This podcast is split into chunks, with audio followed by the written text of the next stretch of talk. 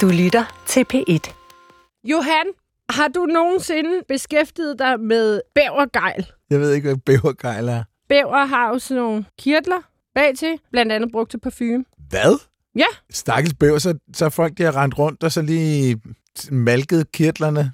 Ja, Hvad lugter det? Har du lugtet til det? nej, men det må jo dufte skønt. Okay, ja, det må det jo.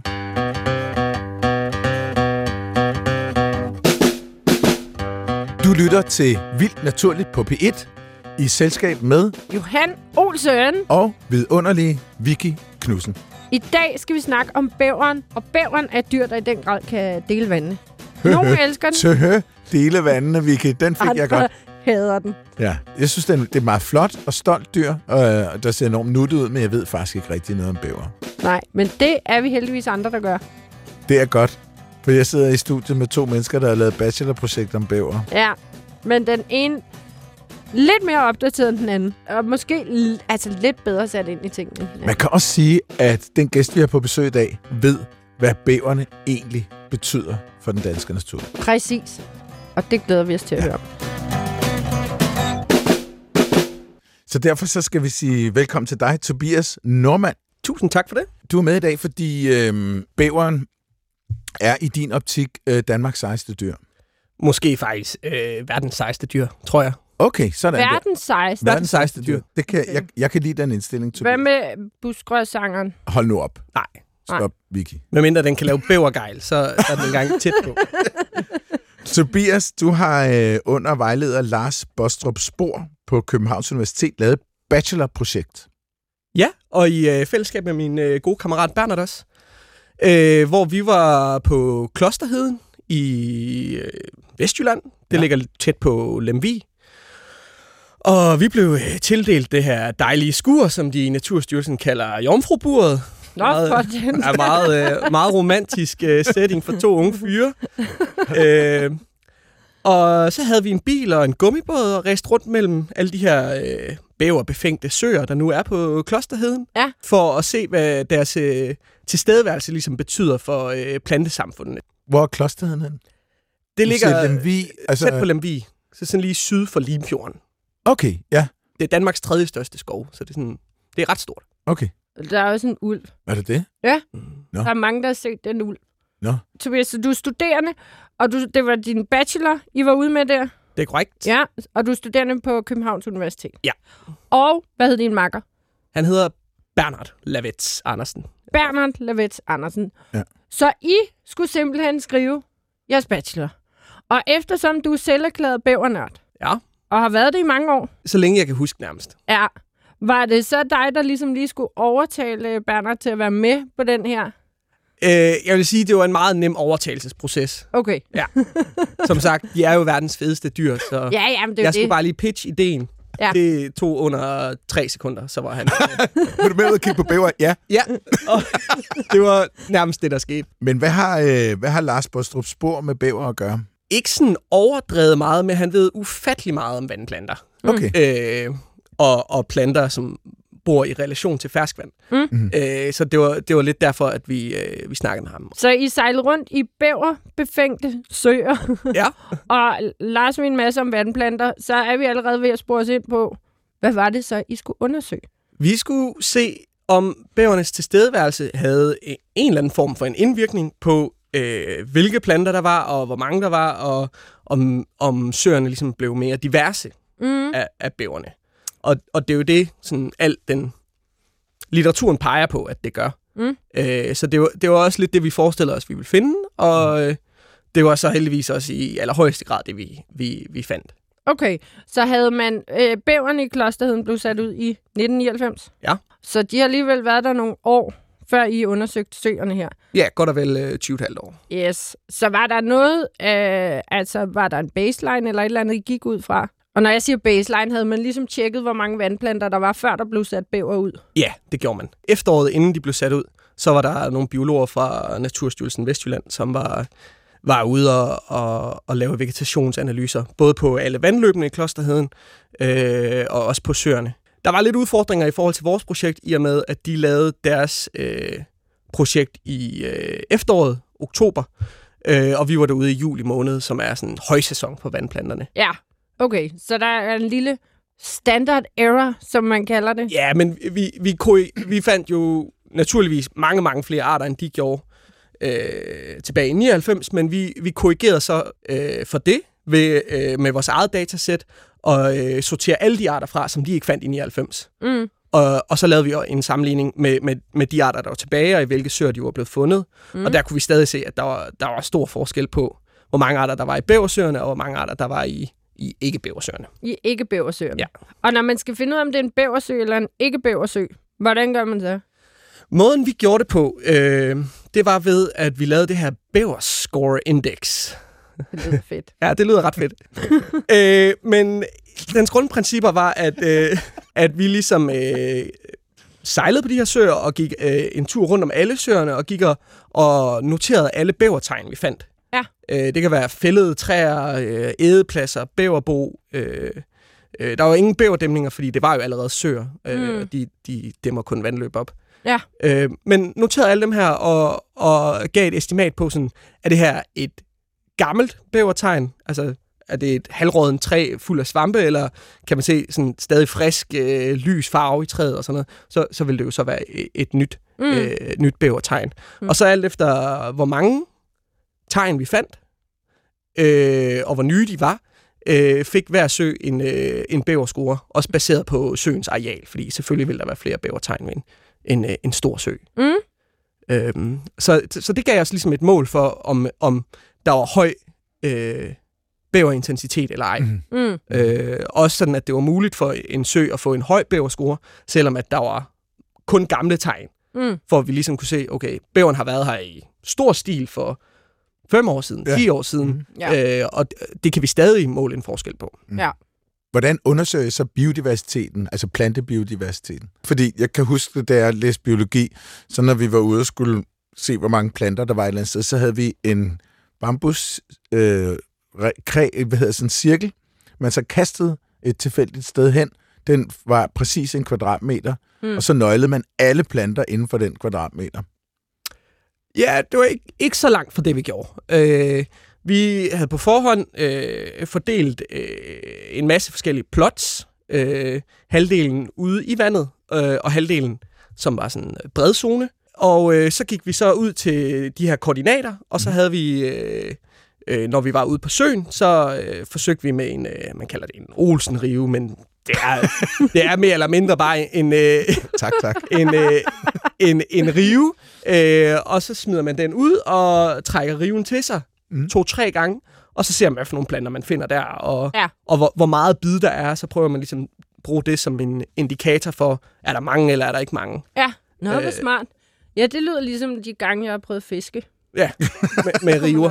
Ja, Du er også det, mest planter, eller hvad? det er mest planter, der ja, kommer ja, op. ja. De er også sjovere at fange.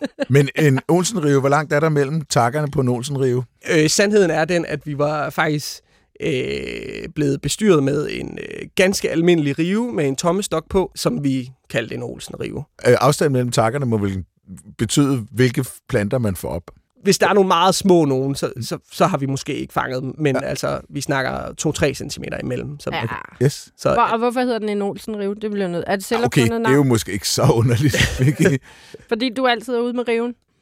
Var det et selvopfundet navn? Nej, Nå, det, okay. det, ja, det, jeg tror simpelthen, der er en, øh, en eller anden form for en, en fjern slægtning. en ferskvandsøkolog, øh, økolog, som har... Øh, øh, jeg tror, hans oprindelige Olsen-rive, det var sådan lidt mere sådan en øh, ninja-agtig øh, kaste, kasterive, ligesom man ser dem i filmene kaste over en, øh, kaste over en mur, når de kravler op ad den. Nå, ja. Ah, øh, med en snor, ikke? Ja. Og så kaster man den langt ud i vandet, øh, og så ser man, hvad man hiver ind. Man, ja. Men, det var da også en smart måde. ja, men de sidder utrolig nemt fast, og hvis man alligevel har en, har en båd og bare kan sejle ud, Ja. øh, så det, det er noget mere præcist, også i forhold til ligesom at, at overholde sine 2 gange 2 meter øh, plots. Ja.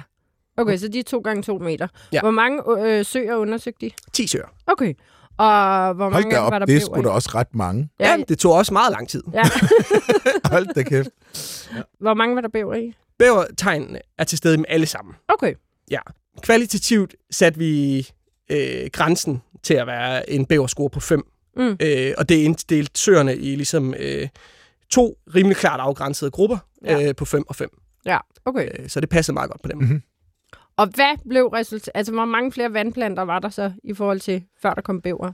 I bæversøerne, jeg mener, vi i gennemsnit fandt 20 flere plantearter per sø.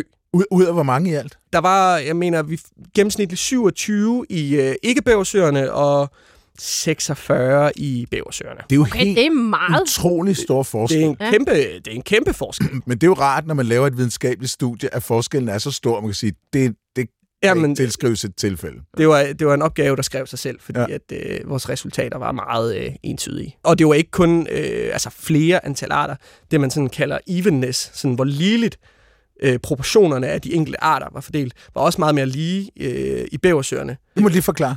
Man kan sagtens have utrolig mange arter til stede, men næsten al bio, plantebiomassen, det er så måske halv- 95 procent den samme plante. Okay. Øh, tagrør er et øh, klassisk eksempel. De Mm. står og fylder det hele. Ja. Øh, hvor vi så, at i øh, bæversøerne, der øh, var, var der ikke så meget en enkelt dominerende art. Altså, Mm. de, planterne var mere ligeligt fordelt. Øh, og lige præcis med tagrør, øh, som bæverne kan finde på at spise, øh, havde vi to søer, der lå mere eller mindre lige ved siden af hinanden. Øh, den ene havde ret høj bæveraktivitet, den anden havde meget lav bæveraktivitet. Mm. Spørg mig ikke hvorfor, men øh, det var det, bæverne havde lyst til. Øh, og begge søer var virkelig præget af en sådan tæt rørskov. Øh, virkelig tyk lag tagrør. Øh, men når man så kom ind i den med bæversøerne, så var der mange flere øh, små lyshuller og åbninger imellem tagrørene. Enten fordi, at bæverne bare har rodet rundt og, og ligesom ødelagt tagrørene, eller fordi Mm. de har spist dem. Vildt nok. De medierer virkelig... Øh, jeg vidste ikke, de spiste tagrør. Ja, for jeg skulle lige til at sige, altså man siger jo, bæveren er en nøgleart, ikke? Fordi, både fordi den laver, laver træer ned, og laver dæmninger, og når der så kommer en oversvømmelse, så gavner det lige pludselig nogle arter, og så tør det måske ud igen, så gavner det nogle andre arter, og de træer, der bliver fældet, så kommer der netop lige pludselig svampe til og alt muligt. Så en nøgleart er jo til gavn for en masse andre arter. Men jeg stussede lige over, hvad det var den så, altså, hvordan den kunne få flere planter i en sø. Men det er blandt andet på den måde ved at rode rundt og ved at rode rundt tagrør. og, og skabe noget kaos, som Mm. mm. sådan populært siger, at, Ja. ja. at den danske natur jo virkelig, virkelig mangler Noget noget- dynamik. noget dynamik. Ja. og det Nå. er bæverne eksperter i, Ja, præcis. kort sagt. Uanset om det er under vandet, eller på land, eller ved hjælp af oversvømmelser, så bliver det ikke så monotont, når der er en bæver. Så er det, er det hele grunden? Simpelthen, at de rumsterer rundt? Ja. Altså, det har ikke noget, for eksempel, hvad, hvad med afføring? De skider vel i vandet? Eller gør de det? Vi undersøgte øh, også de kemiske forhold i alle søerne, Ja. Yep. øh, og, og der, var, der var ikke nogen signifikant forskel øh, på, Fantastisk. på hverken nitrogen eller fosfor. Ved vi, hvor de skider? Øh, jeg tror, de skider i vandet. Ja? Øh, jeg, jeg, jeg ved faktisk, at øh, bæverungerne, de lærer simpelthen at forlade hulen for ligesom at gå på potte udenfor. Nå, hvor hyggeligt. Ja, ja, så de får lige pottetræning ude i søen. Ja, for jeg tænkte mere, at det skulle være for deres egen skyld, netop når de har sådan et bæverbo og sådan noget. Vi skal også meget mere, vi skal også lige altså, have styr på den bæver der. Hvad er det, den kan, hvad er det, den gør. Men nu fik vi ligesom rundet bachelorprojektet, som jo i den grad er med til at understrege, at det er en nøgleart. Og det synes jeg, vi skal fejre med en lyd.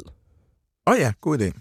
Kunne I tænke jer at få en lille gættet lyd? Kom med den. Ja, ja. Det er simpelthen øh, Lav, der har sendt den her lyd til mig. Nå, du har fået den fra en lytter? Ja, og det Tak, er faktisk ved at ske flere gange, at øh, lytterne sender mig helt geniale lyde. Okay. Og den her er i særklasse. Wow. Måske også meget svær at gætte.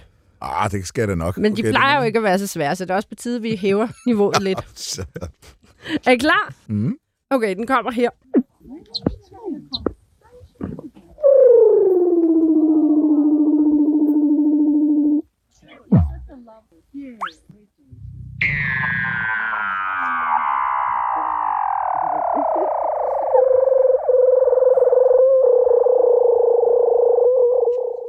Der er to tabte kæber i studiet PT. Det er meget, meget... Det lyder elektronisk. Det lyder som et Er det ikke en skøn lyd? eller andet sted... et Det er jo meget beroligende. Eller man vil høre et lydstudie. Det, det var da underligt. Det lyder som noget, der foregår under vand. Der kan jeg godt komme en ledtråd. Det gør det ikke. Det gør det ikke. Foregår på land, det her. Nå, Ja, men så kan I lige tænke lidt over den sammen med lytteren. Ikke?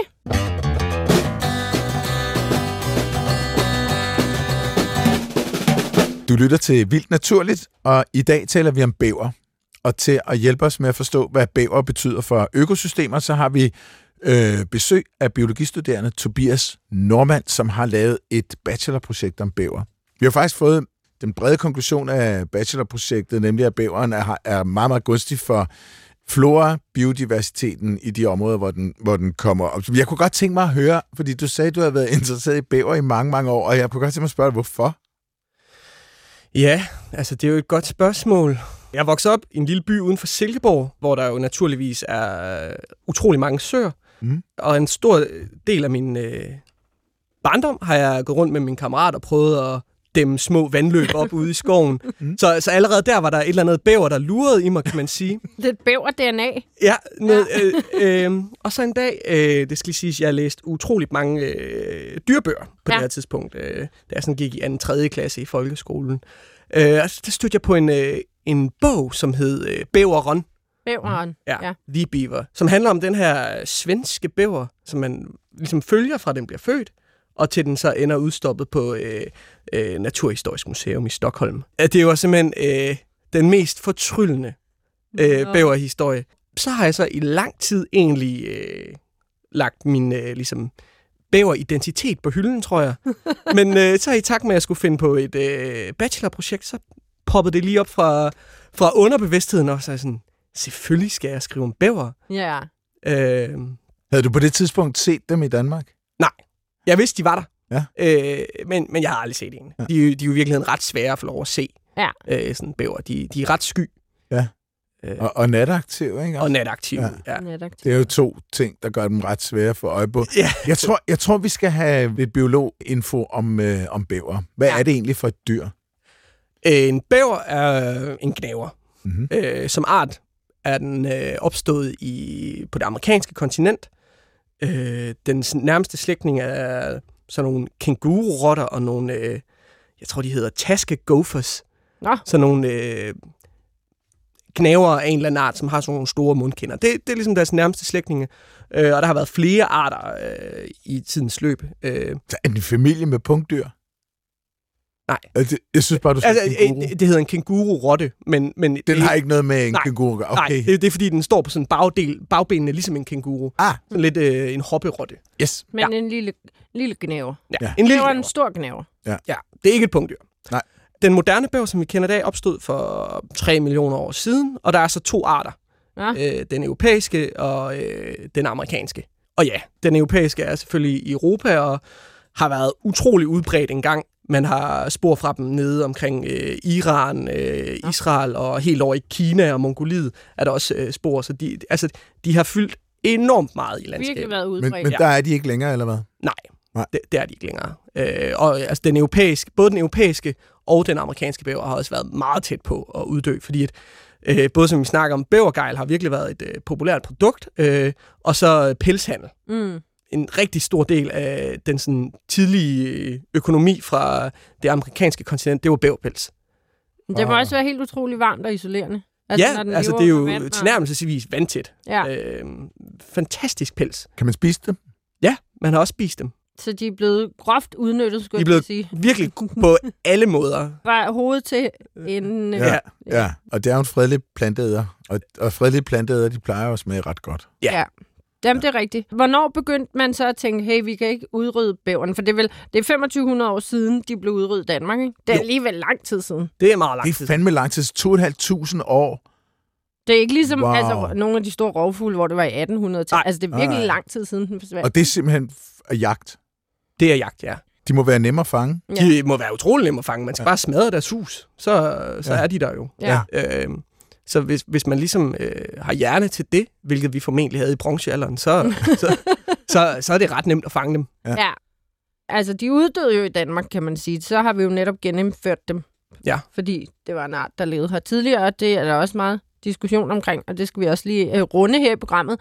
Men der må have været en masse steder, hvor de ikke nåede at uddø, siden den netop ikke er totalt uddød, og altså over over hele Europa. Jeg tror bare, at øh, man, man begyndte at blive mere opmærksom på økologiske processer, og der er natursynet ændret sig nok. Ja. Øh, og så, så har man øh, begyndt at indse, okay, de her bæver, de plejede at være her, og, og tingene så faktisk utrolig anderledes ud, dengang de var her. Mm. Øh, det har man nok ikke vidst, men, men det har man så kunne se de steder, hvor de var, ja. at, at de har en, øh, en kæmpe indflydelse.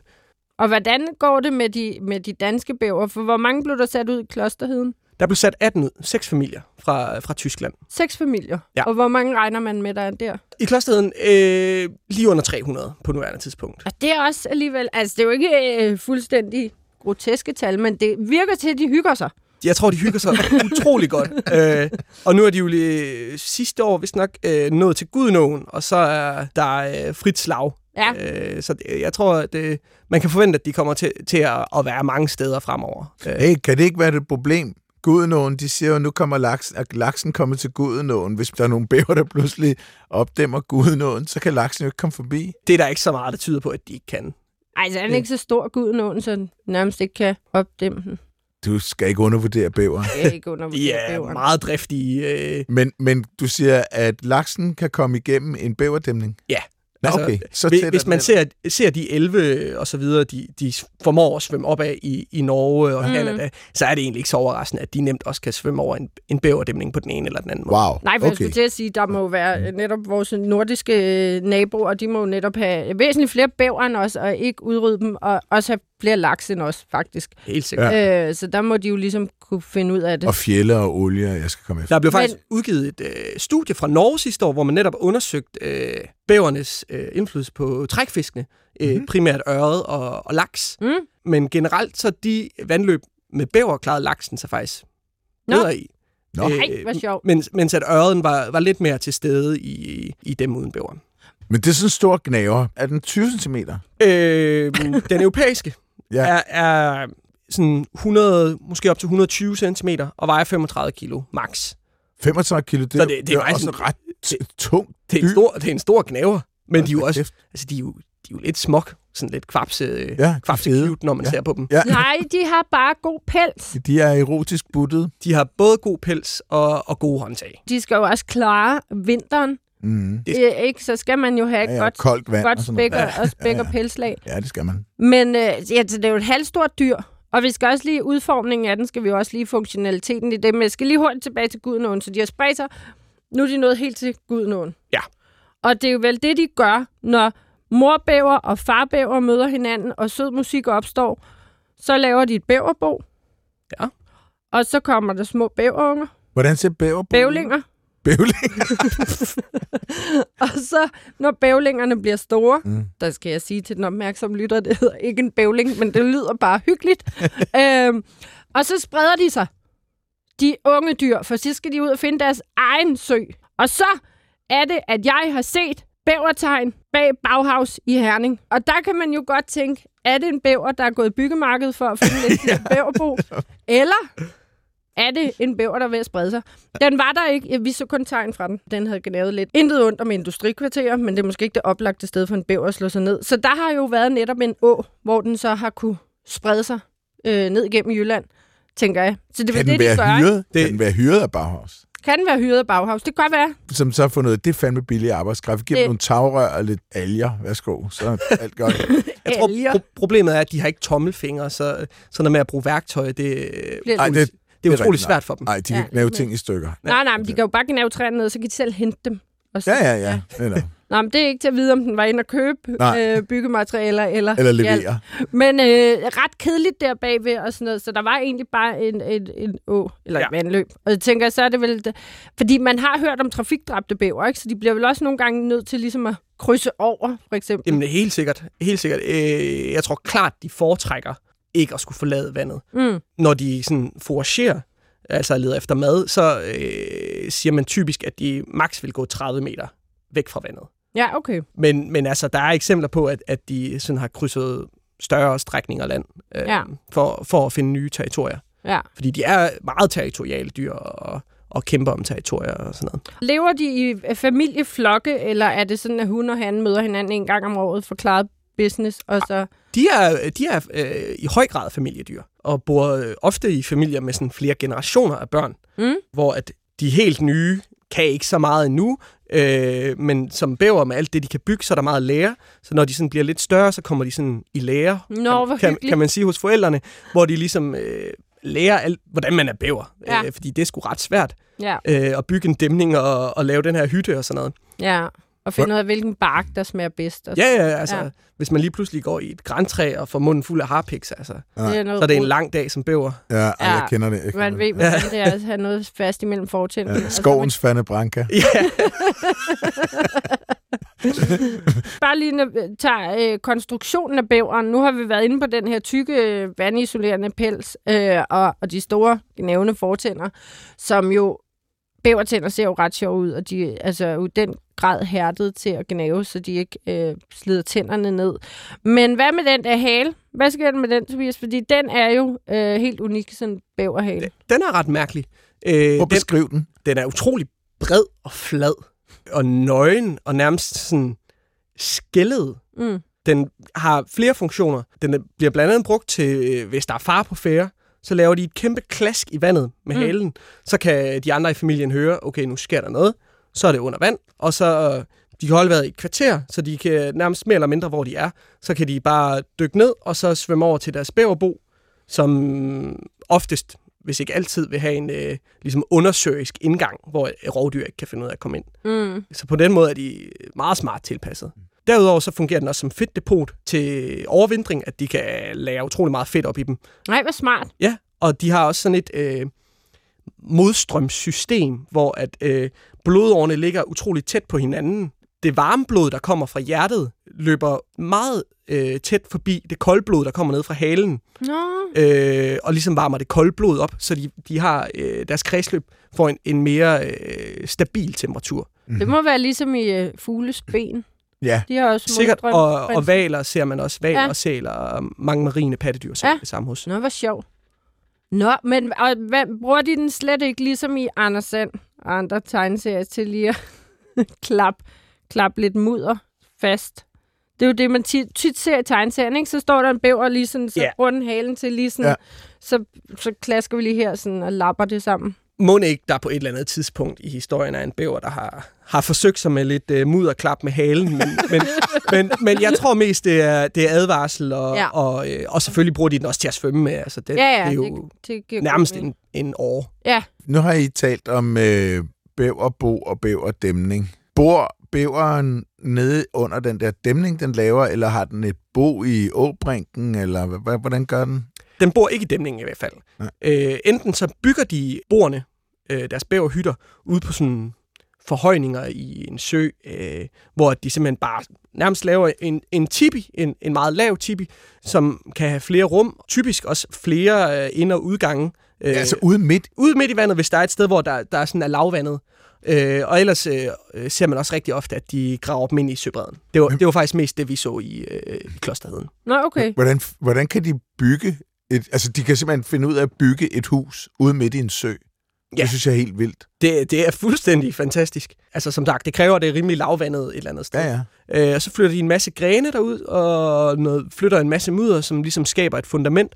Og så putter de ja, små stammer, og det for, formår nærmest at blive flettet sammen. Det er utrolig stærkt. Mm, Det er ikke sådan noget, man bare lige kan, kan pille fra hinanden. mm. Og indgangene er typisk under vand, ikke? For at forhindre, Jo. at der lige en rev, der stikker Og hovedet det, ind. og det er jo så også en af grundene til, at de laver de her dæmninger, som hæver vandstanden og, og dermed får indgangen til bæverboet under vand. Så det er derfor, de primært laver dæmninger. Det er simpelthen for at styre vandstanden. Det er for at styre vandstanden, Ja. og også for at få øh, større areal til, hvor de kan, hvor de kan lede efter mad. Mm. Øh, fordi at Ja, det er smart. lige så snart de er oppe på land, så er de jo udsat for rovdyr. Så hvis de har et kæmpe areal, som lige pludselig er sø, og Ja. hvor der bare står træer ude i, de kan fælde og alverdens planter, så er de jo rigtig ofte i sikkerhed. Ja, og nu sagde jeg jo, hvis en rev lige stikker hovedet ind. Ikke? Men altså, en rev er jo ikke særlig stor. Og, Jeg vil altså, da med nøde som rev komme op og slås med en Nej, bæver. præcis. Og med mindre det er 35 en- kilo med- knæver. Med mindre det er en bævling, Kæmpe, så kan den nok ikke tage den. En bævling kunne nok. En bævling kunne godt ryge sving, men den er jo godt beskyttet af de, de øh, store bæver. Ja. Men har de særlig mange fjender? Nej, det tror jeg ikke, de har. Nej. Ulve, ulve slår dem ihjel, øh, og er rigtig glade for at spise dem. Ja. Jeg ved, der var et område i USA, hvor man målte, at cirka 50 procent af ulvenes føde, det var simpelthen bæver. Er det rigtigt? Nå, så, Øh. men der kan vel også være sådan lidt individuel specialisering. Det ser man nogle gange med Helt- rovdyr, ikke? Helt klart. De Helt klart. først har fundet et Ja. fif med, hold op, bæver, de er nemme at nakke om natten. Ja. Så går vi efter dem. Ja. Mm. Må jeg lige komme med en anekdote? Ja, den glæder jeg mig til. Fordi at vi er jo faktisk en form for spirit animals, øh, Tobias. Det er, at jeg har jo også skrevet bachelor om bæver. Bare de nordsjællandske bæver. Der er jo også sat bæver ud. Og jeg har jo også været stor fan af bæveren, siden jeg var lille. Jeg læste ikke en bog, men jeg var tit og ofte i Sverige på ferie med mine forældre. Og der fik jeg jo så mange vilde naturoplevelser, som man tror, det er løgn. Ikke? Uh, så så man elpøller. Men så var aldrig en el, men altså bare det, der var elpøller, så var jeg helt oppe at ringe over, mm. hvis vi så en el. Som er altså den største hjort, vi har mm. her i Europa. Bæveren er jo den største gnæver, og der kan jeg jo også huske, når man gik og fandt bævergnav på pinde og stammer, og jeg ved ikke hvad. Mm. Og vi så netop altså bæverbo, og vi så bæverdæmninger, og vi sejlede rigtig tit i kano. Måske en gang mener vi faktisk lige så skyggen af en bæver. Mm. Så skal vi helt frem til et ukendt årstal, hvor jeg skrev bacheloropgave med min gode veninde, Lind, mm. fordi at der var bæveren lige blevet udsat i Nordsjælland. Så vi skulle se lidt på, hvordan de spredte sig. Og vi så jo rigtig meget bævergnav, og vi så jo ikke skyggen af en bæver. Altså, de var lige blevet sat ud. Og nu kommer det. Uh-huh. Så stalker man rundt der og finder ud af, hvilke træer de spiser, og hvordan de spreder sig, og man er jo helt udmattet. Så sker der det ved højlysstaten en dag. Ikke?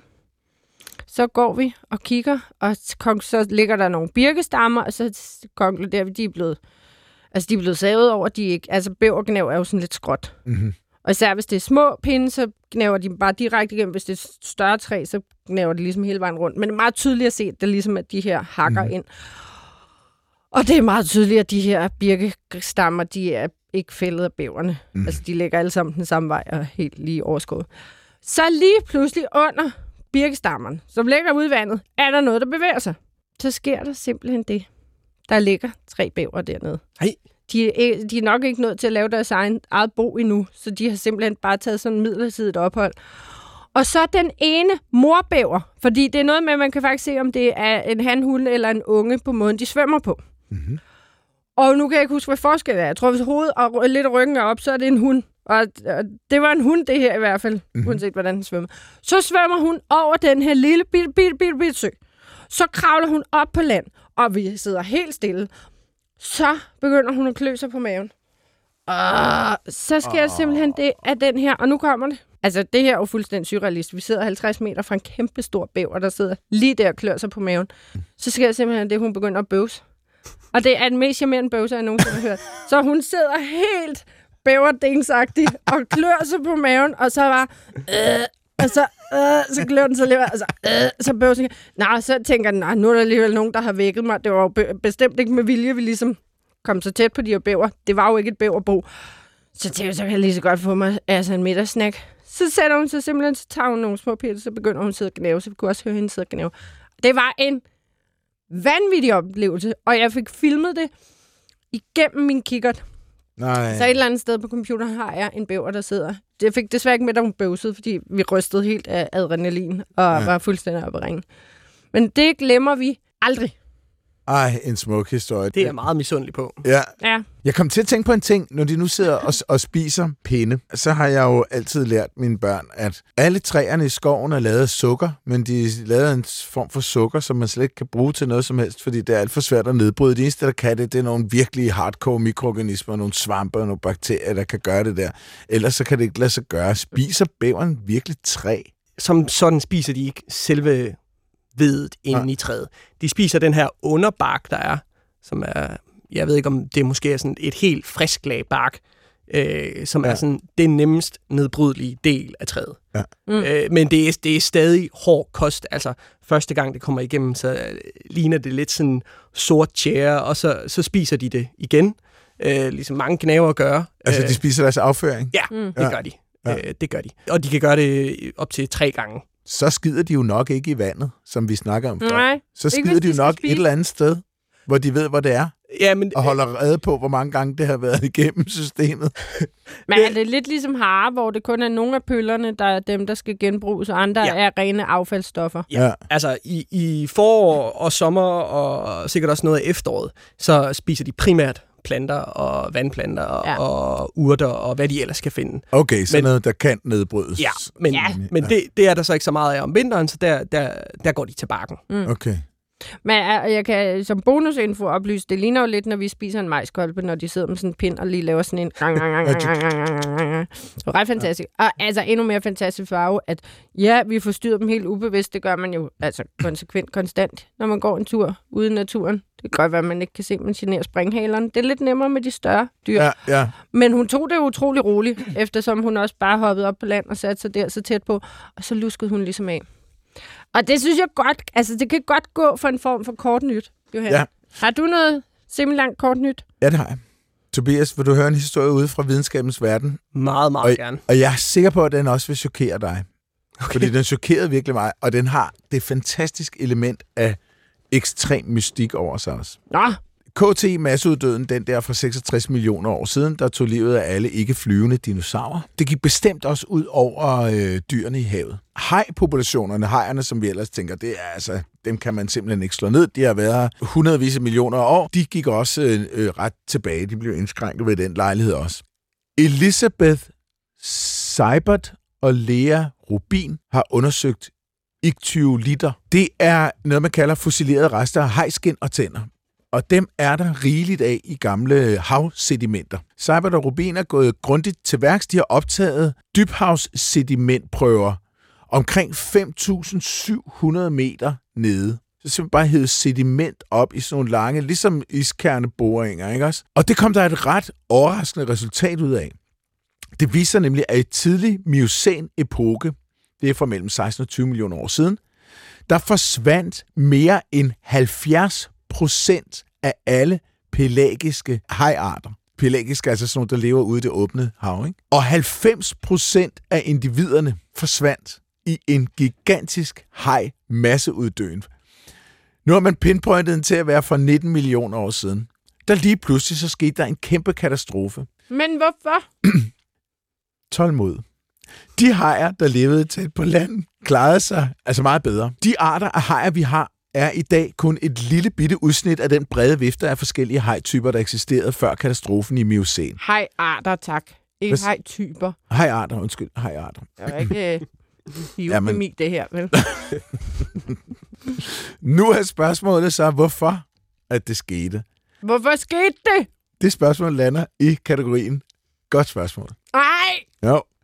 kan det være noget med ilten? Perioden er kendt som værende rimelig passiv i geologisk forstand, og der er ikke andre indikationer af, at der skulle have foregået noget som helst voldsomt på det her tidspunkt. Så det er bare mega underligt. Megalodon spiste dem alle sammen. Megalodon spiste dem alle sammen, ja. Det er en irriterende kort nyt. Jeg gider ikke, jeg gider ikke, vi ikke ved det.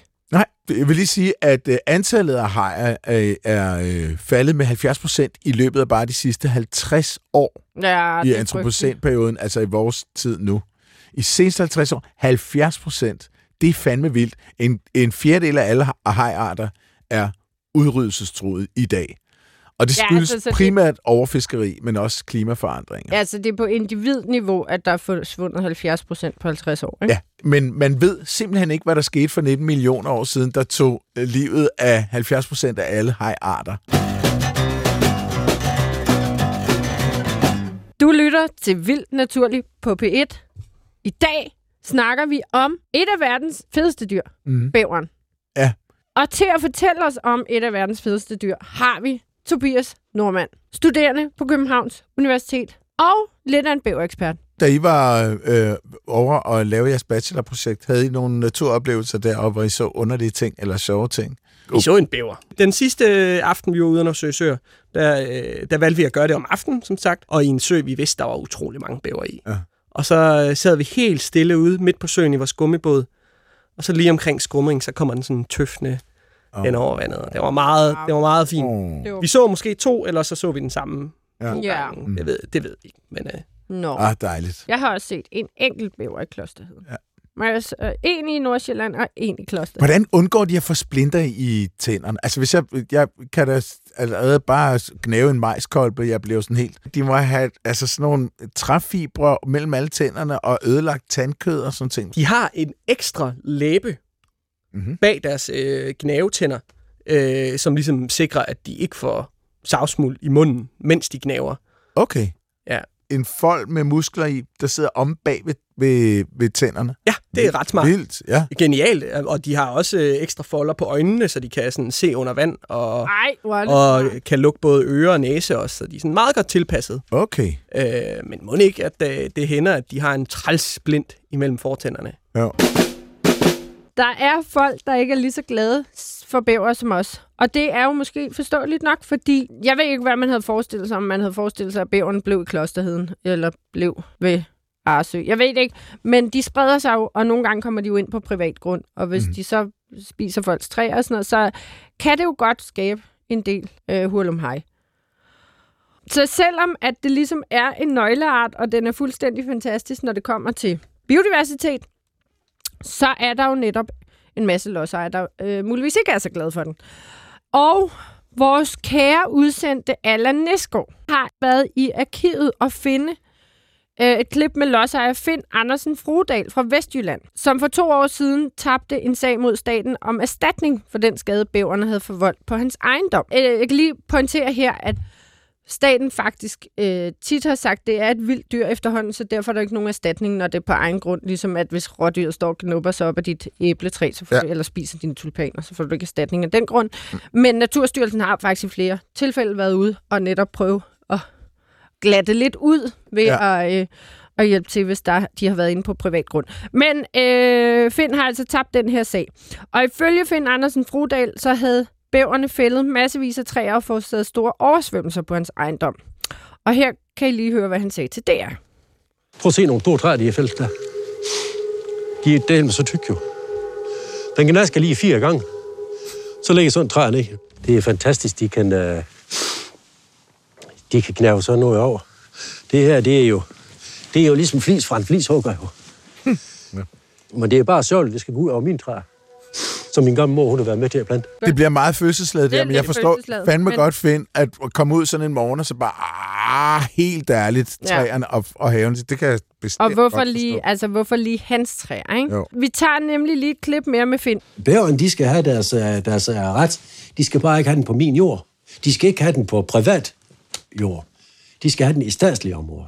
De har nogle forestillinger om nogle små sommerfugle, nogle små bier og nogle små et eller andet. Jamen, det er da fint nok, men øh, have dem oppe i statsskoven. Det er jo min opfattelse, at der sidder nogle teknokrater og tager sådan nogle beslutninger hen over hovedet også, og så skal vi bare holde vores kæft, og så skal vi bare gøre, som det bliver sagt. Så altså, der er mange øh, følelser i K her. Ja. Og det er jo også en meget klassisk not in my backyard. Hvilket ja. jo er forståeligt nok. Når man er glad for sine træer, så bliver det rart, at bæveren kunne holde sig uden for ens ejendom. Ja. Øh, og det har bæveren jo tit lidt svært ved at administrere, hvilket, øh, hvilke, hvilke steder den godt må gnave træer. Ja. Og vi har lige et sidste klip, et meget kendt klip øh, med Gerda. Og det er ikke for at grine. Altså, Ja. ja. at, at, at, Gerda griner selv, så vi griner med Gerda her. Ja. Ja. Fordi hun... Øh, ja, Gerda Vej, hun er fra Bækmandsbro i Vestjylland, og hun er... Øh, det her klip er vist... Altså, det er ikke lige for nylig klip, men hun er en af dem, der ligesom har bæver i sin sø. Og Ja. hun er, ligesom Finn, rigtig træt af bæverne. Okay. Så kommer de op dernede, og så går de lige herop og over grusvandet. Så svømmer de jo bare rundt her. Hvad er så problemet med det? Er det ikke hyggeligt at have bæver i sin sø? Nej, Hvorfor ikke? og den er grim og hård til. Hvad er det for problemer, du oplever ved de her bæver? Jamen, jeg har den pro- problem med de ødelægger for mig. Min buske, mit træ. Hvad synes du, man skal gøre så? Nu har du prøvet med hegn, kan man sige, ikke? Ja, det hjælper aldrig en pind. Det hjælper aldrig en dyt. Hvad synes du, man skal gøre med de her bæver? Nu er de jo blevet sat ud, og de formerer sig ret meget. Skøm. Det må man jo ikke. Nej, men så vil jeg ondt, jeg vil få dem væk. Send mig væk, send dem til København. Det, altså, jeg er ked af at sige det, men det er simpelthen en klassiker, den der, ja. send dem til København. Ja, men jeg synes også, jeg synes også at, at vi, altså, københavner får skyld for meget. Ja, jeg synes også, Nogle vi får skyld for meget. Og Ja. jeg ville med glæde tage både nogle ulve og nogle bæver, hvis vi altså havde nogle områder til dem. Ja, Men, øh, hvis vi havde nogle er områder de til den, ikke? Ja, ja, det er ikke din baghave på Bagerstræde på Vesterbro. jeg vil virkelig gerne have bæver. dem hjemme hvis de kan komme overens med Gunnar. Men jeg tror Ja. bare, hverken jeg har så meget mad eller træer, de kan gnæve i. Men øh, ja, jeg ved ikke, hvad det er, vi københavner gør Ja. nogle gange, men det er godt nok helt ja. ude i hampen med os, hvorfor vi ikke bare tager alle de dyr, der skaber problemer andre steder. Men, Tobias, Ja. Skal vi sende dem kø- til København eller skyde dem? Altså, er, er, det, er det den øh, oplagte idé? Og kan du forstå de her frustrationer? Øh, altså, jeg vil da elske at få et par bæver ind i søerne. Ja. Øh, og tror, de vil klare sig fint derinde. Øh, men jeg tror ikke, det er en særlig god løsning. Nej. Øh, og jeg tror heller ikke, det er særlig smart at skyde dem, fordi de, så er der bare nogle andre, der kommer derhen, hvis det, hvis det er et, et, et gunstigt miljø for en bæver at være. Altså, mm. de er lynhurtige til at finde, finde øh, gode territorier for dem selv. Ja. Øh, der er en fyr i Vermont, øh, der har opfundet det, han kalder en beaver deceiver. Beaver Deceiver. øh, ja, rigtig, rigtig øh, fængende navn, øh, som er en et rør, man sådan øh, sætter på tværs igennem øh, bæverdæmningen, så den bæverdæmningen simpelthen ikke kan virke. Nå, Øhm, og når bæveren så finder ud af, okay, jeg bliver ved med at fyre grene på den her, men der sker ikke noget, så, så rykker den videre.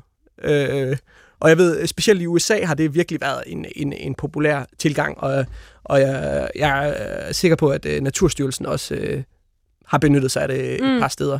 ja. Øh. Beaver Deceiver. Beaver Deceiver. Det er Så hvis smart. de be- pludselig begynder at bygge en dæmning ellers, hvor man ikke gider have dem, så kan man gøre det der. Så kan man Ja, ja, lægge sådan et rør i, i, i vandløbet øh, med nogle jerngitre på øh, hver ende, så, så bæveren ikke kan, kan blokere røret bare. For det første synes jeg, at jeg har læst, at der er nogen, der vurderer, at i 2025 har vi så mange bæver, at man godt kan indføre jagt på dem. Altså, der er, de, der er bestanden så stor, så de nok skal klare sig. Det bliver jo ikke så holdbart det her med at sige, at den skal holde sig til Naturstyrelsens arealer. Der må vi bare konkludere, at det kan bæveren ikke finde ud af. Ja. Men må ikke der kommer en, øh, må ikke der er en mulighed for at afskærme stammen mod at blive gnavet over? Altså, Jo, Jo, man, man, man kan tænke, sætte net omkring stammerne, og, og man kan også være proaktiv med at sætte de her beaver deceivers ud. Ja. Ja. Øh, jeg ved også, der er nogle andre, der har arbejdet med simpelthen at dirigere bæverne ved at, at sætte radioer op, der laver lyde af rindende vand. Nå, hvor smart. Øh, fordi at det er noget, som gør bæverne helt febrilske, at de kan høre rindende vand. Så tænker de, det her, det skal bare dæmmes op. Det skal bare dæmmes. Det skal bare... Øh, jeg ved, der var et øh, tilfælde i Chile også, hvor at de simpelthen var begyndt at kravle op ad et bjerg for at, at komme op til en virkelig voldsomt brusende flod, fordi de kunne høre det her rindende vand. Nej. Øh, Skal have lukket det der rindende vand. Og d- der var en eller anden kanadisk fyr, som øh, prøvede at sætte øh, en højtaler ud i løbet af en nat, øh, som, som afspillede rindende vand-lyden. Ja. øh, og i løbet af natten, så blev den her højtaler dækket til med mudder og buske og Nej, alt sådan noget. sjovt. Øh, og, og de har haft øh, i den her nationalpark rimelig stor succes med simpelthen at dirigere bæverne med, med sådan akustiske midler. Det er jo fantastisk. Altså Daisy, hun er min kone Daisy, hun har jo af til uh, haft sådan nogle, hvor hun, hvor hun, når hun skulle sove, så kunne hun godt lide at høre på vand. Så har hun ved siden af sin, altså ved siden af sengen, så har der stået en højtaler, der har sagt som sådan noget vand. Det kan være noget regn eller noget rindende vand, der klukker sådan noget. Sådan der. Hå? Så er sgu da godt, vi bor på, Ja. på fjerde, ikke? Ja, Altså, ja. hvor, hvor, så kommer der, ellers ville vi jo blive overfaldet. få. Så det lyder jo som nogle lidt mere konstruktive løsninger. Men jeg læste også, at der var et ægtepar i Nordsjælland, som var helt oppe at ringe over, at de havde fået bæver på deres grund. Og så havde de sat vildkamera op. Ja, så satte de fotofælde ud, Og så er det simpelthen... så de kunne altså, se der bliver jeg nødt til at sige nogle idioter, der trænger ind på privat grund for at ødelægge en bæverdæmning. Så er man idioter. Altså, man må godt ikke kunne lide bæveren, det er ikke det, jeg siger. Men det skal jo ikke gå ud over, at man går ind på det her ægtepars grund. Nej, på privat grund. Nej, På det, privat det er grund. altså ulovligt. Selvtægt Det vil er gerne sige til- alvorligt nok i Jeg kan sige forvejen. til lytterne, man må ikke gå ind på fremmede menneskers grund og ødelægge deres ting. Deres bæverbo. Heller ikke det. Selvtægt på andres grund er dobbelt idiot. Ja, ja, det skal Så vi det skal vi simpelthen, der bliver man simpelthen nødt til at stramme ballerne sammen. Ja. Gå ud og se, gå ud og lære nogle vandplanter og finde ud af, hvor fedt ja. det er, når der kommer flere vandplanter. Ellers så sender vi Tobias. Han er ung og meget stærk. Hvad, altså, spørgsmålet er også, hvad Gerda brugte de buske til. Det kan jo være, at Gerda efterhånden har opdaget, hvor mange andre arter, der så kom. Ikke? Men Jo, det jo. er også det, der, når man står og kigger på sit træ så mange år og været glad for det. Ja.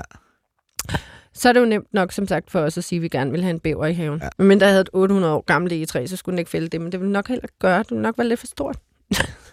nok nøjes med at tage de små. Men jeg tænker, at mange steder bokser man lidt med, at birketræer, der, det vokser meget hurtigt op og sådan noget. Der er det jo godt at have en bæver til at lysne det hele lidt, ikke? Gud, tænk, hvis de kommer ud på Vestermar. Bir- Ej, Ja, det ud kunne til den store birkeskov. Pinseskoven. Nej. Så ryger helt pinseskoven, du. Ja. Ja. Bum, bum, bum, bum, bum, bum, bum. Det er bare fredagssnacks for bæver. Det var, ja, det, Ja, ja. Nå. Nå, venner, øh, kunne I tænke jer at få afsløret en lyd Ja. Ja. Men vi skal lige høre den igen. Vi skal i den grad høre den igen. Den kommer her.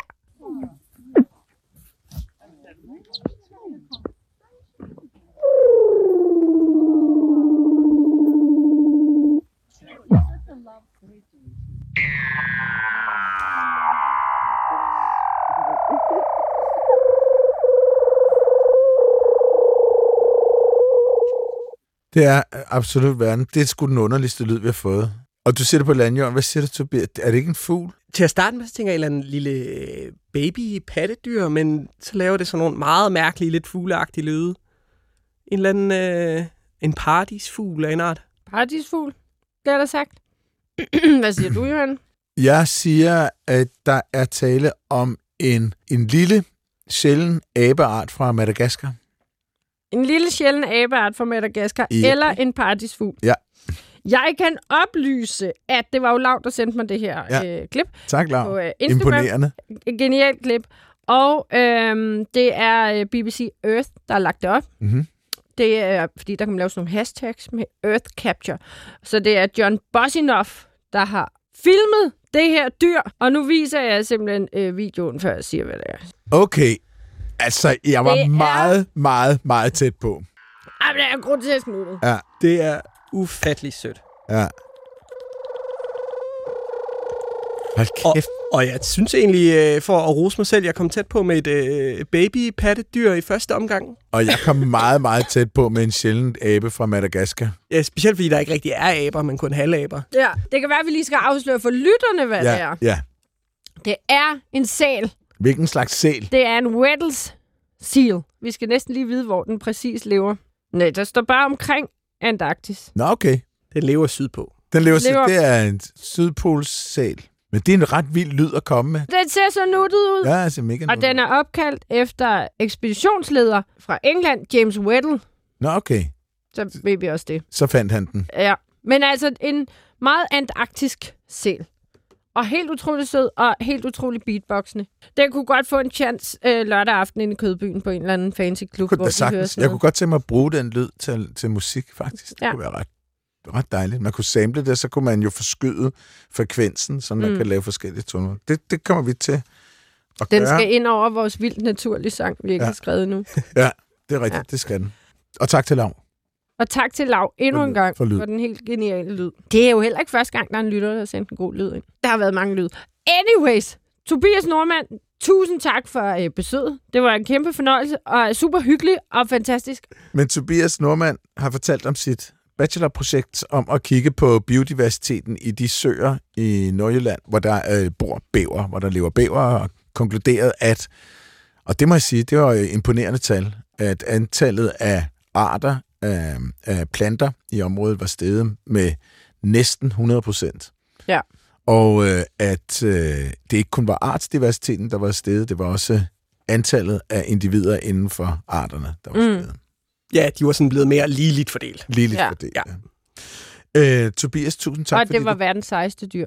Og det, lærte- nå, vi har også lært, at bæverne er verdens sejeste dyr. Ja, og vi har også lært, at Tobias også er rigtig god til at lave mad. Ja. Kan det kombineres? Ja, fordi øh, bævergejl er jo blevet brugt meget i øh, Ja, madindustrien. det er ikke kun brugt i parfume. Også i madindustrien? Ja. Charles, øh, Charles anden, øh, efter sine var en af hans livretter øh, æg med bævergejl. Hold da kæft, mand. Ja. Ja, ja, Det og skal det, har været prøve. i cigaretter og you name it. Nå, Det kan bruges til alt det bævergejl. Nå, det kan jeg godt tænke mig. Og, og, øhm, og, og smage. Men jeg kunne også godt tænke mig at smage bæverkød, faktisk. Ja. Nu Men Men jeg er jo vegetar, så derfor altid i kødunderskud, så derfor lige en Ja. bæver. Men det bliver altså ikke herhjemme, Johan, for der er den stadig fredet. Ja, der er den stadig fredet. Men det hvis kan- man googler bævergejl, så er en af de første kommer på den gode side videnskab.dk. Sekret fra bæverrøv for maden til at smage godt. Nå, så kan ja. man jo selv Ja, gå ind kan og læse lidt op på det. Ja. Ikke? Du kan faktisk købe det i, øh, i Sverige. De har noget øh, spiritus, der hedder Bæverhøjt, måske. Wow. Jeg er ikke klar over, hvordan man udtaler det øh, svensk. Nå, det kan er man min få det spids, øh, der? kompetence. Men, men de bruger simpelthen øh, på et eller andet tidspunkt i destilleriprocessen øh, bævergejl til ligesom Hold at, kæft, mand. at fyre øh, op for festen, ikke? Nej, hvor fint. Ja, ja, ja. Så, Eller- Men her står Hvor der også, forkert, hvor sygt. der kan være sekret fra bæverrøv i din vaniljeis. Nå, Og bævergejl for din cocktail til at smage Louis Vuitton og nye sko. der er ikke det, de ikke kan. Nej. Verden er godt nok underlig. Vildt naturligt er slut nu. Vi har simpelthen, vi er, det har, øh, vi er kommet til enden af bæveren. Ikke mere om bæverens kirteltække. Nej, ikke i den her omgang. Nej. Og øh, din værter var øh, Vicky Knudsen og øh, Olsen Riven. Olsen Riven. Og, øh, Vicky Knudsen og Olsen Riven er dine værter i dag. og, øh, og vi vil meget gerne have, at hvis man har lyst til det, at man skriver ind med ros og gode råd og biologividigheder. Ja. Øh, og der kan man skrive på vildt naturligt snabelag dr.dk. Ja, lige præcis. Mm. Hvis der er nogen af udsendelserne, man ikke har hørt, og man godt kunne tænke sig at høre, man godt kunne tænke sig måske lige at høre Tobias fortælle om bæver igen, så kan man høre dem der, hvor man hører sin podcast. Og tak til hemmelige Allan Nisgaard og vores voksenven Karsten, Ja, der siger, at nu skal vi slutte, for vi har simpelthen hyggesnakket så længe om bæver. Ja. Nu går den ikke mere. ja, han står og ser brysk ud. Han Han, står er og kommet ind i studiet og ser brysk ud. Ej, jeg ser så sur ud. Nå, tak for i dag. Vi elsker jer rigtig højt. Ja, skal vi lige... Øhm, hej hej.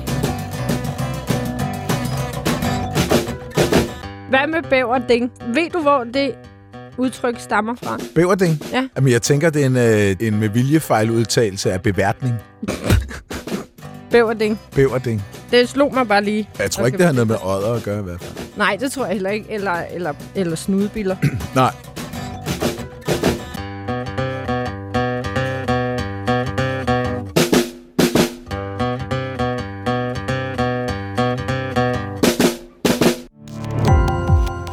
Gå på opdagelse i alle DR's podcast og radioprogrammer. I appen DR Lyd.